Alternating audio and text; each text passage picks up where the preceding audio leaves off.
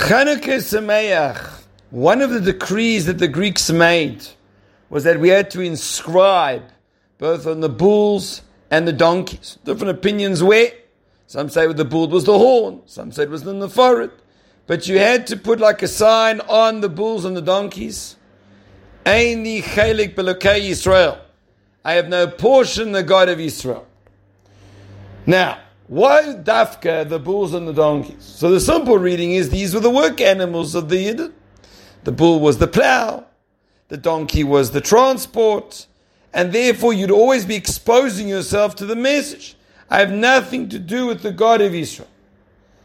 However, there's a fascinating Maharal. The Maharal Miprag tells us that you know why they did this, the Greeks? Because they wanted to remind us of the Chayta Egel, of the golden calf. And they wanted to put this message on the bulls and donkeys to remind us we sinned with the golden calf, and therefore Hashem doesn't love us anymore. So we've got nothing to do with the Kadosh Baruch. The problem with this pshat is that that would make sense if it's on the bull, because the bull and the calf is the same uh, species. What's a donkey got to do with a golden calf? So Rav Brevda brings down a Zohar.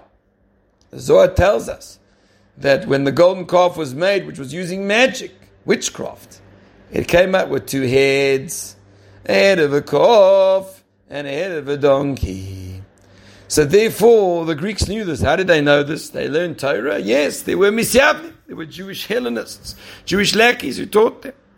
And they taught them this, and they understood from this. So what are the Greeks trying to tell us? They're trying to tell us that Hashem hates us. He doesn't want us anymore. It's not true. We know that HaKadosh Baruch Hu loves us more than anyone else in the world. We know that HaKadosh Baruch Hu is with us from now till eternity. And therefore, when we look at this time now that we're in, we should never, ever feel that HaKadosh Baruch has forgotten us. The Goyim have been trying to convince us of that for a few thousand years.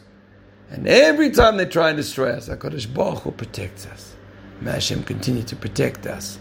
And we should have simcha in serving Him. A wonderful